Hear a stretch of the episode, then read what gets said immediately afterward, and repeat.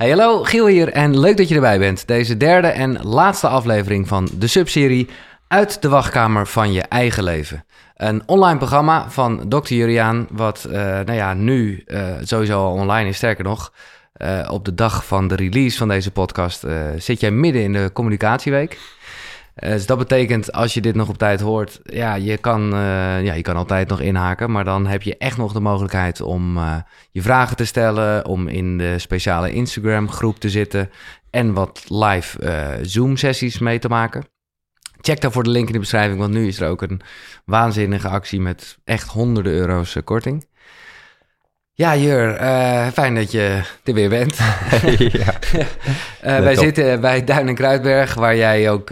ga je dat komend jaar nog doen eigenlijk? Hier ook echt zeker, zeker. Break, ongeveer vijf, zes trainingen per jaar doen we hier. Mm. Ja. Vet. Maar goed, het kan nu dus ook online. En ik heb eerder gezegd, maar ik meen dat echt. Soms is dat een soort, nou ja, zoals, zoals deze aflevering, een soort tipje wat we aan uh, snijden. Of, uh, en, en, dan moet je daarna gewoon zelf doen. Je moet het altijd zelf doen. Maar dit programma is dusdanig, uh, nou ja, uitgebreid en stap voor stap. Dat ik echt wel denk dat dit, nou ja, voor veel mensen een transformatie gaat zijn. En dus echt uit die wachtkamer gaan stappen. Ja, het is ontstaan vanuit de trainingen. En die trainingen die hebben zich al bewezen. Ja, dus, um, jarenlang ervaring. Ik denk dat, en dat, dat is absoluut niet om het te verkopen, maar dat is, uh, het is echt vanuit dat ik mensen gun om... Ik weet zeker dat als je de ervaringen en de eigenschappen die je hierin leert... als je die gaat toepassen in je leven, dan gaat het hoe dan ook veranderen. Ja.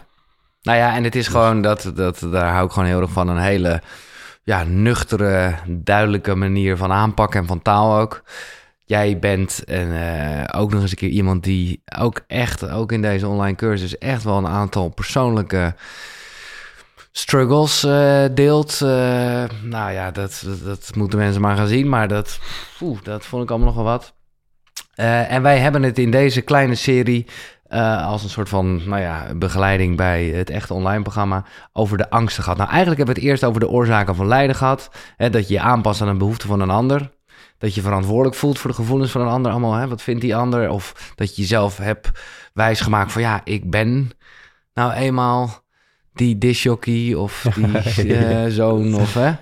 Uh, emoties, en met name een beetje de, oeh, uh, de, de, de ja, zogenaamd negatieve emoties, wat het natuurlijk eigenlijk helemaal niet zijn. Als, als... Ja, ongemak, verdriet, eenzaamheid, onzekerheid, boosheid. Ja, ja, Dat, we, dat we daarmee weggaan. En, en als een soort extra oorzaak heb jij nog ontevredenheid toegevoegd. Iets nou ja, wat, we, ja, wat wel een beetje ingebakken wordt in deze tijd eigenlijk. Uh, vanuit daar hebben we het gehad over de angsten. De angst om niet genoeg te zijn was aflevering 1. Vorige aflevering de angst om alleen achter te blijven. En die was toch veel breder dan ik dacht. En nu gaan we het hebben over, nou ja, misschien wel de grootste reden om in die wachtkamer te blijven zitten. De angst voor verandering. Ja, uh, het meest angstaanjagende wat ons kan overkomen is dat we gaan veranderen. Dus daarom zei ik, de beste dag om te veranderen is altijd morgen. Ja, ja? oh zo. Nee, ja, ja, morgen ga ik, morgen. Ja, want, ja, ja, ja. Uh, en dan blijf je het maar uitstellen. Um, maar dat is vanuit het idee dat op de plek waar je nu staat, dat je daar geen risico zou lopen. Maar dat is natuurlijk niet waar. Nee. Want ook op de plek waar je nu zit, zal het leven vroeg of laat bij je op de deur kloppen. Um, en dan kan je maar beter voorbereid zijn. Maar wat we vaak doen, is dat we, ja, vaak zeggen we van ja, ik wil het wel doen, maar ik vind het wel heel erg lastig. Of ik vind het heel erg ingewikkeld. Of uh, ja, maar dat is, wel, uh, dat is wel moeilijk of spannend. Ja, dat is het ook. Uh, maar lastig, moeilijk, ingewikkeld of spannend in vergelijking tot wat. Alsof de plek waar je nu staat, alsof die zo zaligmakend is. En alsof je daar gevrijwaard bent van risico's. En alsof je daar helemaal het leven leeft wat jij ten diepste zou willen.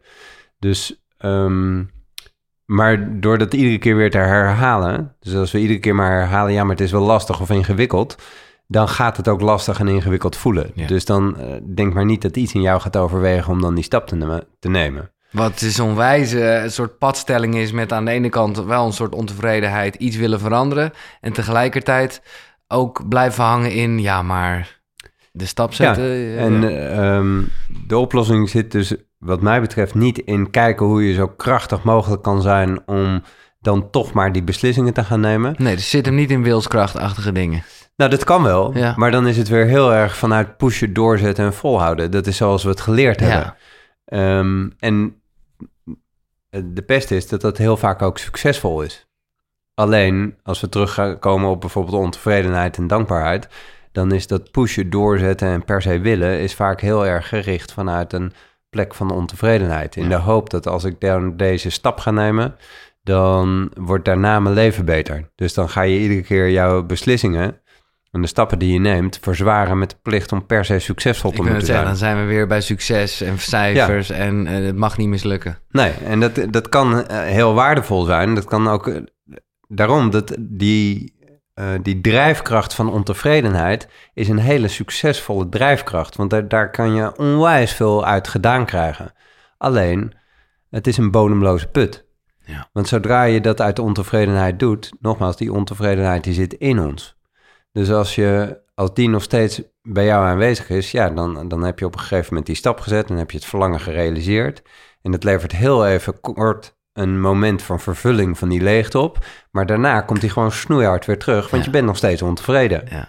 Dus dan, eh, ja, dan gaat het opeens over een andere auto, Ja. of het gaat over een ander paar schoenen. Of Nee, het gaat ja, de, over, de, de rijkste mensen van deze wereld zijn het levende voorbeeld dat als het gaat over geld bijvoorbeeld, dat het echt nooit genoeg is. Of juist wel, maar eh, dan, dan, dan gaat het niet over de hoeveelheid geld. Nou, ik denk dat het heel erg afhangt vanuit welke plek iemand dat doet. Ja. Als iemand eh, heel erg rijk is geworden, maar dat doet vanuit dankbaarheid en eigenlijk ook zonder eh, nog steeds dankbaar kan zijn voor wat het leven hem wel of niet gegeven heeft. Ja, dan ben je dus niet afhankelijk van de grootte van je bankrekening. Nee. Waarbij als je dankbaar kan zijn, eh, ja, dan kan je nog steeds ook dankbaar zijn voor eh, heel veel overvloed en rijkdom, Mhm. natuurlijk. Maar de plek waarvanuit we dat doen, die kan heel erg verschillen. En ja, het gaat dan dus over de, de angst om te veranderen. Dus, eh, en dan is het waardevoller om jezelf daar gaan te begeleiden van oké, dus iets in mij is bang voor de eventuele verandering en de risico's die ik daarin ga lopen. De meningen en de oordelen van anderen, de consequenties die dit gaat hebben. Ten aanzien van misschien mijn gezin, ten aanzien van de baan die ik heb, ten aanzien van mijn financiën, ten aanzien van wat de mensen om me heen daarvan gaan vinden. Super logisch allemaal. Ja, super begrijpelijk. Ja. Maar dan is het dus waardevoller om jezelf op die plekken te gaan begeleiden waar dat spannend wordt. Dan iedere keer maar te hopen dat de beslissing die je gaat nemen per se succesvol gaat zijn. Ja, dat is ook weer durf het mis te laten gaan. Durf te mis, ja.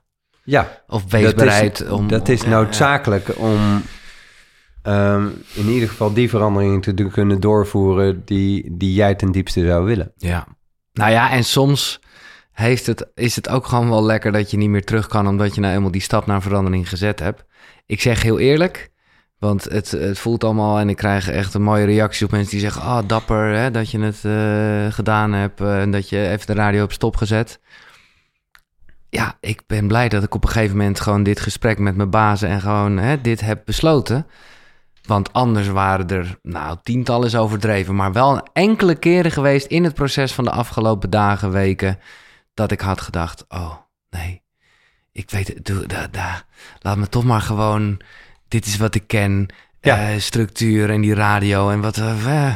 maar ja, om eerlijk te zijn, ik kon er niet meer terug, waar ik heel blij mee ben, hè, maar dit, dit is wel, als het gaat over verandering, Maar ook dit is een verhaal, weet je, want Ja. je kan altijd weer terug. zeker. Weet je, dus, ja, ehm, waar, ja, ja, ja. Maar de- iets in jou voelt het verlangen om dus te stoppen met de radio, Ja. in ieder geval voor nu, Ja. en iets totaal anders te gaan doen. En je bent in staat om die beslissing te nemen, omdat iets in jou zegt van ja, die andere prijs wil ik niet meer betalen. Ja, en vooral eh, dat ik wel, dat, dat is wat ik ook wel van jou geleerd heb, dat ik wel ook bereid ben om de prijs te betalen voor eh, het oncomfortabele. Ja, maar dat, maar en dat is dus een keuze. Ja, dat is echt een keuze. Ja, En klopt.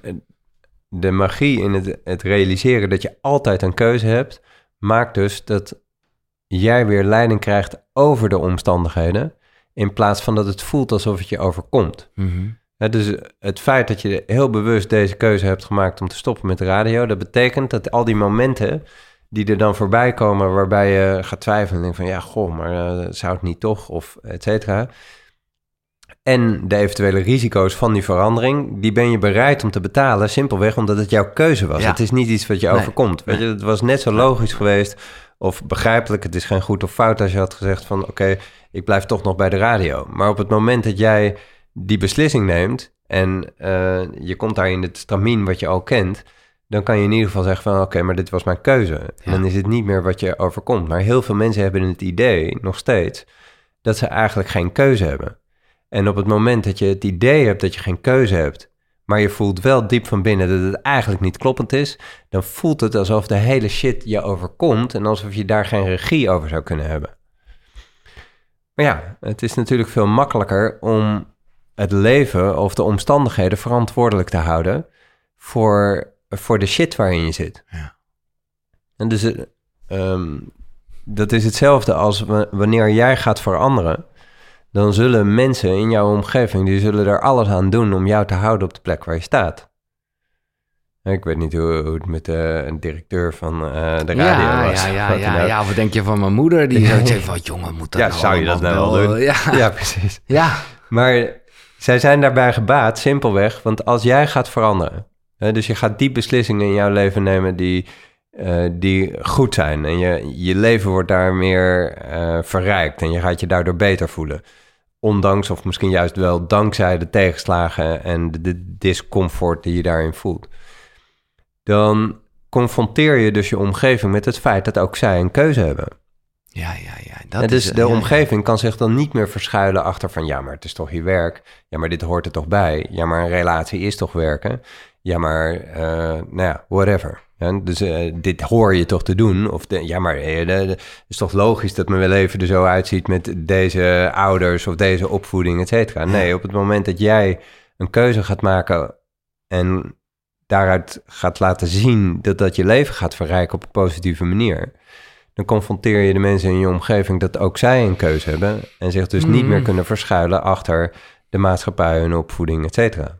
Maar hoe eh, zou je zeg maar het verschil echt kunnen voelen, eh, weten in wanneer iets, dus inderdaad, dit is eigenlijk een beetje een spiegeling zo van hey, eh, dat eigenlijk mensen geconfronteerd worden met hun eigen beperking, om het te veel hard te zeggen.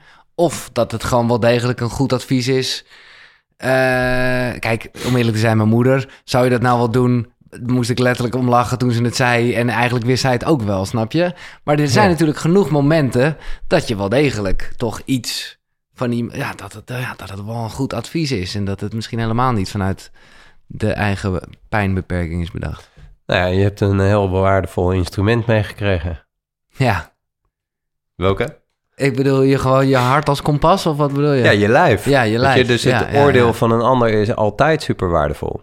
Dus als ik, als ik terugdenk aan de momenten waarin ik eh, rondom mijn vorige relatie zat en waarbij mensen iedere keer zeiden, nou, dan ging ik in gesprek met mensen, want ik wist ook niet wat ik moest doen. Dan ga ik naar, dat is dus al eh, tien jaar geleden. Mhm. Van, goh, eh, blijf ik nou wel in dit gezin? Ja, nee, misschien. En eh, dan had ik een gesprek met iemand. Ik weet nog heel goed, we was ergens op de hei in Blarikum een gesprek met iemand. En die zei van, ja, maar joh, ehm, weet je, scheiden en zo is een hoop gedoe. Gaat je een hoop geld kosten. En tel je zegeningen. ehm, wees dankbaar voor wat je hebt, et cetera. En iedere keer wanneer hij dat zei, dan voelde ik van binnen van, ja, maar eh, weet je... het- Nee. en er was iemand anders, was ik dan mee in gesprek en die zei van, joh, Jur, weet je, natuurlijk is dat shit, maar eh, neem gewoon deze keuze, weet je. Ga, ga voor, eh, voor wat je hartje ingeeft en ontdek het leven, et cetera. En dan voelde ik zoiets van, ja, yes, dat wil ik, maar wow, dat vind ik wel rete spannend. Maar je voelt het dus. Ja, want Eh, het, had, het had net zo goed precies andersom kunnen zijn... als dat echt zo was zoals jij erin stond. Ja, weet je, Ja. Er, er zijn ook relaties of mensen die bijvoorbeeld bij mij komen... waarin ik hetzelfde, eigenlijk hetzelfde spel speel... Ja, Maar dan iedere keer dus weer zeg van... Goh, maar stel nou dat ik dit als perspectief aan jou geef. Wat gebeurt er dan in je lijf? ja. En dan... Soms is het niet helemaal duidelijk wat het juiste is... maar we weten en we voelen het wanneer het niet oké is. Mhm. ja. En dan, dus op het moment dat iemand jou een advies geeft of een oordeel... bijvoorbeeld zoals je moeder van... joh, zou je dat dan wel doen? En jij denkt diep van binnen van... goh, shit, maar, eh, ja, maar blijven, dat is voor mij echt geen optie. Dan, dan mag je haar echt een kaartje sturen... en een grote bos bloemen geven... Want door haar weet je dan welk pad je niet hebt te nemen. Nee. Ja, en de, de kwaliteit van ons leven wordt niet zozeer bepaald door de momenten waarop we ja weten te zeggen. De kwaliteit van ons leven wordt vooral bepaald op het moment dat we nee weten te zeggen op die momenten dat het noodzakelijk is. Wauw. Waarbij, hè, de, waarbij je dan dus heel erg ja tegen jezelf zegt, maar... Ja, als jij zegt van, goh, ja, dit kan je me wel vertellen. Het is heel uh, make sense wat je vertelt. En ehm, ja, het zou veel logischer zijn om hier te blijven. En uh, nou, in jouw geval de radio. Ja. En, maar ehm, ja, ik voel diep van binnen dat het niet de weg is die ik heb te gaan. Weet nog niet precies welke, maar deze in ieder geval niet. Nee. Nee. Ja, en dan als het gaat over uh, verandering... Dat beeld schets jij net al een beetje. Dat je, nou ja, uh, dan uh, maar een beetje blijft hangen. En je voelt eigenlijk wel dat je het wil veranderen. Maar ja, hè, alle, alle spanningen die het met zich meebrengt. Ja, en dat is natuurlijk... Ik heb mensen aan tafel gehad die... die, die mensen spraken op hun sterfbed. Of je gaat alleen maar spijt krijgen van dingen die je niet gedaan hebt natuurlijk. Ik bedoel, als ik, als mijn reis nu een flop wordt, als in, weet ik wat er allemaal voor een ongein gebeurt. Uh, uh, nou ja, ik kan allemaal doemscenario's gaan opnoemen. En, en misschien mag ik wel zelfs nooit meer terugkomen bij de radio. Ik zou er, weet ik nu al, geen seconde spijt van hebben. Ik zeg niet dat nee, ik het allemaal maar... heel aantrekkelijk ga vinden, maar het is gewoon, ik weet gewoon uh, dat, ik, dat ik het wilde, dus, dus heb ik het gedaan, ja.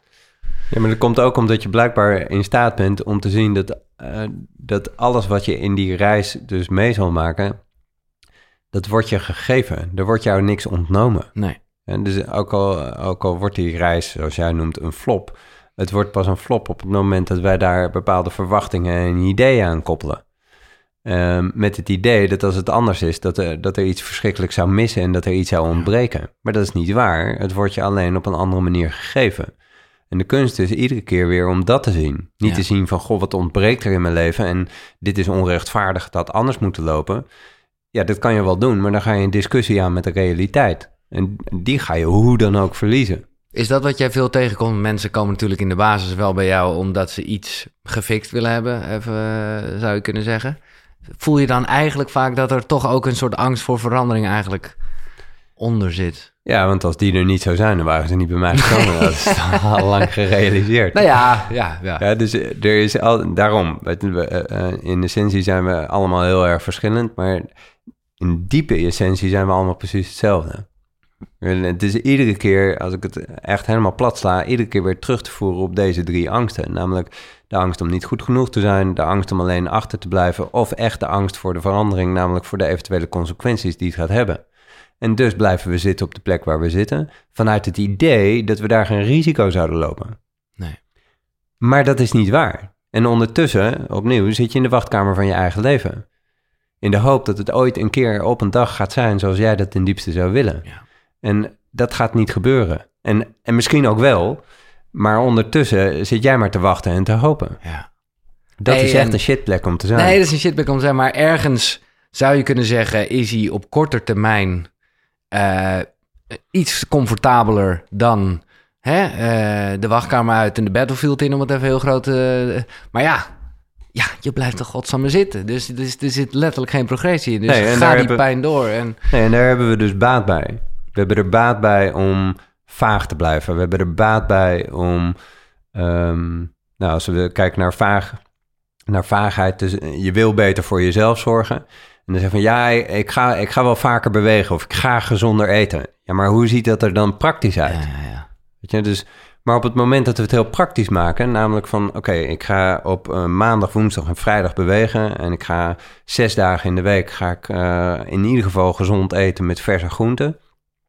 Ik noem maar wat. Maar heel En concreet, ja. eh, na, na drie dagen in de week verder heb je nog steeds geen verse groenten gegeten en je bent nog steeds niet wezen bewegen. Dan word je dus geconfronteerd met het feit dat jij je niet aan je eigen afspraken houdt. En dat is zo ongemakkelijk dat we daar geconfronteerd worden met het feit dat we dus niet oprecht zijn, dat we er liever voor kiezen om vaag te blijven. ja. Nou Dus- ja, En dat is dus waardevol om van jezelf te weten. Dus Ja. ik maak geen concrete afspraken met mezelf. Waarom niet? Ja, zometeen hou ik me daar niet aan. En het meeste wat dus niet werkt in ons leven is dat we ons niet aan onze eigen afspraken houden. Dat geldt voor mij ook. En dan kan je maar beter waar laten zijn. Ja.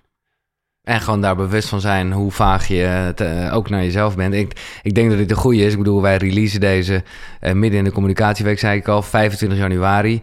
Eh, en ik heb, wij, je hebt ook meegeholpen aan het ontwerpje 2023 webinar. Waar heel veel krachten zit. We kennen allemaal wel hè, dat gevoel van oké, nieuw jaar, we gaan ervoor.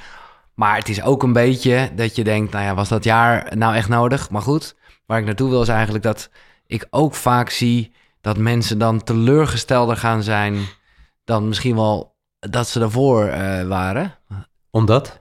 Omdat ze het niet hebben waargemaakt. Ja, dus uh, daar, daar, de strategie die we daar dus vaak toepassen... is dat we onszelf fout maken voor het feit dat het niet gelukt is. Ja. En ik kies daar dus eerder voor mildheid. Dus als je wil veranderen, dat, dat, dat, uh, dat kost tijd. Het is een proces. Ja. En dan kan je jezelf wel iedere keer uh, fout maken van... ja, shit, ik had moeten sporten en dan ben ik nog uh, niet zoveel kilo afgevallen... of en dan ben ik toch een loser en dit gaat nooit lukken. Maar dat draagt niet echt bij aan de relatie tussen jou en jezelf. Dus het is veel waardevoller om daar mild te blijven... en te zeggen van oké, weet je, iets in mij vindt het lastig. Iets in mij vindt het lastig om te veranderen. En ik ga, ik ga kijken en onderzoeken wat in mij dat nou lastig vindt. In plaats van dat ik weer terugval in de oude patronen zoals we het allemaal geleerd hebben. Namelijk vanuit pushen, doorzetten en mhm. volhouden. Ja, nee, nou, als die strategie had gewerkt, dan hadden we al lang uh, bereikt wat we allemaal willen bereiken. dus dat is een strategie die soms heel goed werkt. Waardoor we denken van ja, zie je wel, dit is de weg. Terwijl die andere weg vanuit mildheid, langzaamheid... Kleine stapjes. Kleine stapjes. Die werkt echt aanzienlijk beter. En we maken dus vaak keuzes niet zozeer vanuit een verlangen om te willen groeien, leren en ontwikkelen, maar we maken van heel vaak keuzes vanuit een soort reflexmatige reactie, waarbij we de keuze vooral maken omdat we zo snel mogelijk van het ongemak weg willen. Ja. Nou, dat brengt ons een beetje bij, uh, nou ja, wat ik als laatste, in de afgelopen aflevering heb je ook een soort oefening of, of zelfbegeleiding gedaan. Wat, wat zou je over deze kunnen meegeven, die angst voor verandering?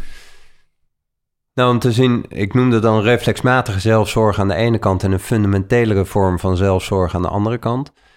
Um, nou, wat is reflexmatige zelfzorg? Reflexmatige zelfzorg zijn eigenlijk steeds die bewegingen die je doet om zo snel mogelijk van het ongemak af te zijn.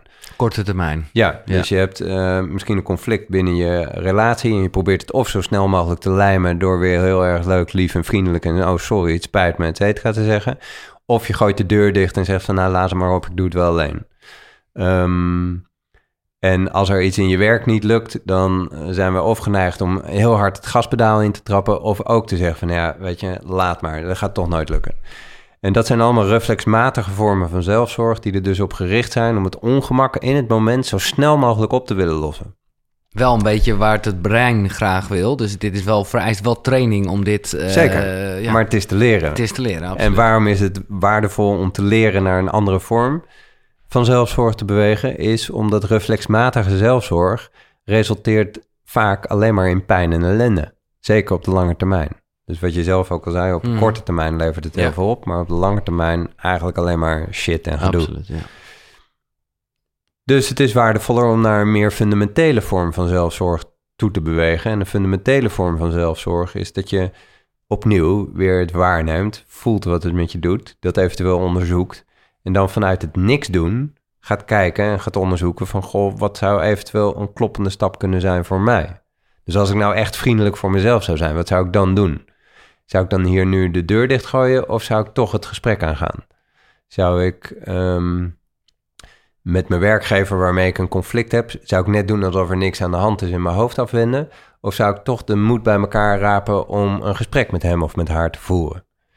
En die zin van, eh, oké, als ik nou echt vriendelijk voor mezelf zou zijn, die heeft mij op heel veel momenten tot op de dag van vandaag geholpen om op momenten dat ik het spannend vind, toch de stap te nemen die ik heel lastig vind, maar waarvan ik wel voel dat het noodzakelijk is om die te nemen, als ik trouw wil blijven aan mezelf. Maar dat gaat beter vanuit stilstand dan wanneer je meteen in een soort reflex schiet in de mhm. hoop maar zo snel mogelijk naar een goede oplossing toe te komen. Dus de kunst is ook hier weer om te kijken, eigenlijk om te kunnen dealen met dat gevoel van machteloosheid. Van ik wil iets, maar ik zou niet weten hoe. Hoe dan? Ik wil graag veranderen, maar ja, maar hoe dan? En daar dus te blijven, te voelen. Eigenlijk de rampen die er plaats kunnen vinden. Dat is dan een concrete oefening voor zelfbegeleiding. Dat op de momenten dat je het spannend vindt om te veranderen, daar als het ware in te duiken, te gaan zitten en te kijken welke rampen er eventueel plaats zouden kunnen vinden. Ja, ja, ja. De ergste worst case scenario's, bedenk ze maar even. Ja, dus heel vaak in mijn leven, op momenten dat ik lastigheid tegenkwam, dan ging ik daadwerkelijk, nou ja, letterlijk zitten op, uh, nou maakt niet uit waar je gaat zitten, maar uh, ja. zitten, ogen sluiten en dan nodigde ik dat deel uit. En dan ga ik daar echt in, met alle rampen die daar eventueel kunnen plaatsvinden. En dan is de kunst dus om dat niet te willen fixen. Nee. Maar alleen maar af te blijven stemmen op je lijf en te voelen wat daar allemaal gebeurt. Zodat je daarin, door dat allemaal te voelen en gewaar te zijn, daar langzaamaan bouwt aan een steviger fundament in jezelf. Zonder dat je weer meteen in allerlei reflexen schiet in de hoop daar zo snel mogelijk vandaan te kunnen komen. En als je dus een, een steviger fundament in jezelf creëert. En het is dus zo simpel dat je kop denkt van, nou, dat kan niet waar zijn. Maar je hoeft dus alleen maar mee te gaan zitten en niks te doen. En het is zo simpel en tegelijkertijd zo niet eenvoudig, omdat alles er in ons op gericht is om maar meteen weer in actie te komen. Ja. Hoe het bij jou was, maar in ieder geval wat ik ook bij andere mensen vaak zie, als, die, als die beginnen met bijvoorbeeld mediteren, dan uh, worden ze na één minuut knettergek van al die stemmetjes en dan denken ze van, nou ja, weet je, laat maar, ik ga wel wat anders doen. En dat ik laat maar, ik ga wel wat anders doen, dat is dus een reflexmatige vorm van zelfzorg. Ja. Want je zorgt op een bepaalde manier goed voor jezelf om dat ongemak niet te hoeven voelen. Maar het draagt niet daadwerkelijk bij aan de relatie tussen jou en jezelf. Exact. Voel dat ongemak, voel die onrust. Dat is inderdaad ook wel goed dat je het benoemt. Uh, want dat is vaak wat mensen nog wel kunnen denken bij het mediteren. Alsof dat altijd maar heel rustig zit op een kussentje is. Nou, ik zou eerlijk zeggen, het is af en toe totale... Uh, Chaos. Ja, ja, maar ja, dat... Ja, ja, ja, precies. Ja, dus meditatie is niet voor watjes. Nee, nee. zo is het. Maar ik denk ook, hè, want dat was eigenlijk zoals sowieso mijn vraag, en nu noem je aan meditatie, maar om even die rust op te zoeken. En dus ook om soms, en dat voelt bijna uh, uh, ja, onnatuurlijk, maar die heat of the moment echt even te ontvluchten. Als dat kan, maar dat kan in meer gevallen dan je denkt. Wat zijn dan inderdaad van die ja, wacht, rust, dat onderzoeken aanwezig zijn en niets doen? Is dat mediteren, wandelen? Hoe doe, hoe doe jij dat? Eigenlijk alle vormen waarin je in contact komt met je lijf en kan voelen wat daar uh, gaande is. Dus dat, dat, voor de een is dat muziek of dans, voor weer een ander is het schrijven, voor weer een ander misschien schilderen, weer een ander zegt van nou mediteren werkt bij mij echt supergoed. Uh, een ander die gaat liever wandelen. Uh, het maakt niet uit. Zolang je in ieder geval maar ook de ruimte hebt om in contact te komen met dat deel. En dat niet uh, bijvoorbeeld muziek dan een manier wordt om je aandacht weer af te leiden. Ja, ja. Dus dat is wat er bij geleide meditatie is de valkuil kan, kan zijn. Ik zeg niet dat nee, nee, geleide meditatie kan heel waardevol zijn, vooral om ergens dieper in te duiken. Maar het kan soms ook een escape zijn om ja. niet geconfronteerd te worden met de chaos en de onrust. Dan word je even rustig gemaakt. Nou ja, daar kan ze een kracht hebben, maar je gaat dan niet. Nee, dus het, echt, het is uh, denk ik waardevol om af en toe daar contact mee te maken. Ook met die onrust, zodat je daar dus ja, ik noem dat dan je eigen fundament, dat je dat, dat, fundament steviger wordt. En als je, als, die, als je die fundamentele goedheid in jezelf gaat voelen, dan wordt het per se goed willen doen, dus steeds minder belangrijk. Ja. Nou, en ik geloof ook, dat verschilt een beetje uh, per uh, waar het over gaat, maar dat als je die worst case scenario heel vaak bedenkt, dat je soms ook wel een beetje, tenminste als ik naar mezelf kijk, kan glimlachen en denken, oké, maar dan nog zou ik de worst case scenario, is eigenlijk wat ik net al zei, echt verkiezen boven, nou ja, wat jij zegt, wachtkamer in je eigen leven zitten. Ja, dus, ja, ja, dus dit is mooi wat je zegt. Dus eh, het, het is altijd waardevol om op het moment dat je zelf zegt, dus eh, voor degenen die kijken of luisteren, uh, een waardevolle tip denk ik. Op het moment dat je bij jezelf bespeurt van oké, okay, maar dit vind ik wel lastig of ingewikkeld of dit vind ik wel heel erg spannend om dan meteen daarachteraan voor jezelf de zin te herhalen: ja, lastig, spannend of ingewikkeld, maar in vergelijking tot wat? Mooi. Uit de wachtkamer van je eigen leven. We hebben een, een tipje op uh, van de sluier, zeg maar, hier in deze korte serie kunnen doen. Super dankbaar en waardevol, Juriaan, dat uh, je dat uh, wilde delen. En nou ja, top. Ja, tof dat het kon. Ja, eh, en nou ja, eh, zie je nog in januari, nou ja, dan hoop ik dat je al lang hebt aangemeld.